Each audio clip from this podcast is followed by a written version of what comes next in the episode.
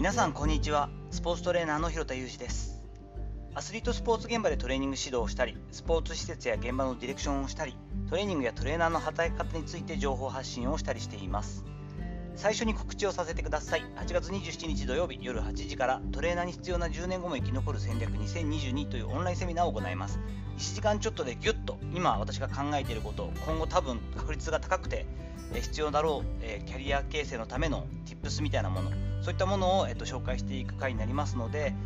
詳細の方はですね概要欄に URL 貼っておきますのでぜひぜひ、え6月にやったのと同じ内容にはなりますがその時取れなくて興味があるという方はぜひご覧になってみてください。本日は「ゆっくり急げ」をなすために余白と行間の重要性を知るというタイトルでお話をしていきたいと思っています。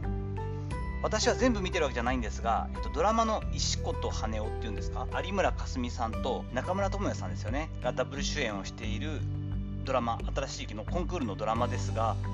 第3回目なのかな？とかに、えっと、たまたま次女ですね我が家の高校2年生の次女が見ていたところを私は後ろでちょっと見ていたんですけれどもなんかファスト映画についての回っていうのがあったんですよね。簡単に言うと、まあ、どんなに、まあ、すごい長い映画に関してもダイジェストで鑑賞するという、まあ、見方自体はあるのは知っているんですがそれをすることによって、まあ、あの良かれと思ってやったことが、えー、どちらかというと批判を受けて炎上騒ぎになって取り返しのつかないことにいる展開だと思うんですね。全部すみません、逐一見てるわけじゃないので、えっと、最後の方だけ、あなるほど、こういうことが言いたかったんだななんてところだけ見たんですけれども、こういったような感じでですね、要約するとか、あのはしょる、そしてまあ、音声配信にしても短尺がいいとかですね、YouTube に関しても短い方がいいとか、だんだんだんだん読書なんかもそうなんですけど私もちょっと読書をしなくなるとついこう長編よりも短編集とかになるしどちらかというと余白が多くてイラストもあったりする読みやすいもの読みやすいものになりますし映画なんかもそうですよね。私はもともと映画鑑賞とかをすごくしっかりやって趣味でという感じじゃないのでやはりこうちょっと面白そうだなと思った映画とかでもね3時間とかって書いてあるとうわ3時間見るのかって思ってしまってついつい1時間半ぐらいで見れるようなものにしちゃったりっていうところもあるので気持ちはわかる。気もするんですね。そして要約が悪いことではないし上手に利用することも必要だよねというのも分かります。もともとのねこの今の令和の時代みんな忙しいと、えー、耳とか目を占拠するというかですね独占するというのはすごいことだよって話もあったりするぐらいなのでシャープにですね例えば本のフライヤーっていうサービスなんかも秀逸なコンテンツだなと思うんですねビジネス書を中心としてちょっと端的に基本的にはこういうことを伝えてる本だよということを言ってまあ参考にするって感じですね。そして当たり前ではありますが全てを分かった気になるようなものではないというのは特に40代とかね30代後半から40代50代の方っていうのはある程度普通に映画を見たり本を読んだりしてた世代のはずなのでまあ当たり前のようにようやくあくまでもようやくだからというのは分かるんですがこの先ほどのドラマ「石子と羽男」のところのまあちょっと1人若い世代の子がいたようにですねパッと終わらせてパッと見て分かったんだからそれでいいじゃないかみたいなこともそういうことを考える方もいるかもしれないですよね。あくまでもやはりこういうのって要約はじっくり読んでみようって思うためのきっかけだったり今売れてる本や物語はこういった流れなんだなと情報の手がかりにするためのものというふうに考えた方がいいかなというふうに思います。特に教養や芸術の分野っていうのは最速で分かったような気になって結果を求めるようなものではないんですよね。何回かこの放送の中でも言ってますが、リーズ・ザ・ラインとかですね、要は空間を読むとかですね、余白と行間みたいなものがすごく大事ですよね。そしてよくあの話になっていますが高校受験とか大学受験の時に一般の小説とか、まあ、あのどちらかというとエッセイみたいなのがその試験の内容に使われることがあってこの間をした時にこの作者はどんなことを考えた著者はどんなことを考えたんでしょうかみたいなねああいう上で選べって言ったら、いや、俺自分が選んだら間違ってるなっていうちょっと皮肉みたいなコメントをされる方もいたりするぐらいで、どちらかというと答えを出すためのものとか、こう思ってほしいからこうというよりも、なんとなく少し引っかかってほしいとか、この少しズームアウトして、机の上にある一輪の花を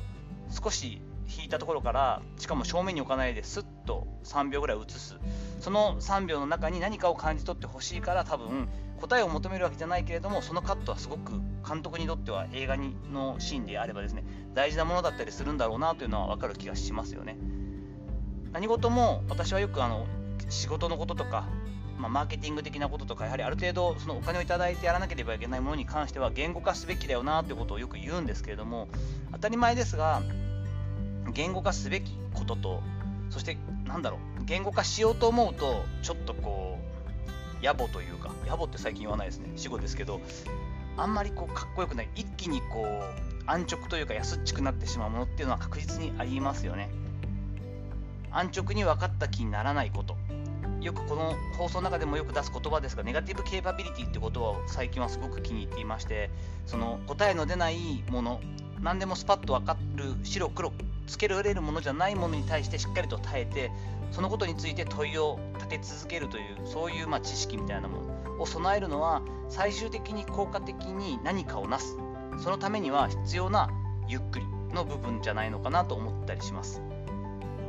そういったところから考えてみると私がもともと専門としているエクササイズやトレーニングも最近はですね最速お手軽たった何分みたいなコンセプトがやっぱ受けるしそういうタイトルつけた方が見てもらえるんですよね。あれ？なんか聞いたことあるなと思ったら私が2021年4月に一般書籍で出させてもらった本も最速で体が変わる尻筋トレっていうのをやっぱり編集部の方からですね進めていただいてあやっぱ最速ってなるんだななんてそこを求めてるわけではないけどまあ効率はいいはずだからなと思ってあのはいじゃあそれでいきましょうお願いしますってなったんですけどでも本質的なことって時間がかかるし結果を出すためのプロセスには余白やその考えしろっていうんですかね自分のその考えのその遊びみたいなものは絶対に必要ですよね。これを忘れないことっていうのが特に深みのあるサービスをするとか人間的な something を備えた事業であったり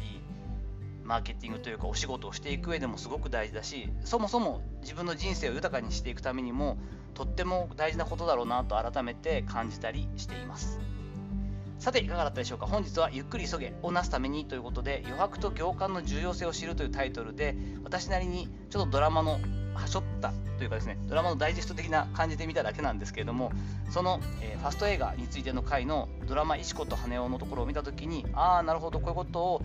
多分脚本家の方は考えていて自分自身はこういうふうに考えてるなということをアウトプットする回にさせていただきました。本日の話のご意見やご感想などあればレター機能を使ったりコメント欄にお願いいたします。いいねやフォローも引き続きお待ちしております。どうぞよろしくお願いいたします。本日も最後までお聴きいただきありがとうございました。この後も充実した時間をお過ごしください。暑いのでしっかり水分補給をしましょう。それではまたお会いしましょう。広田裕二でした。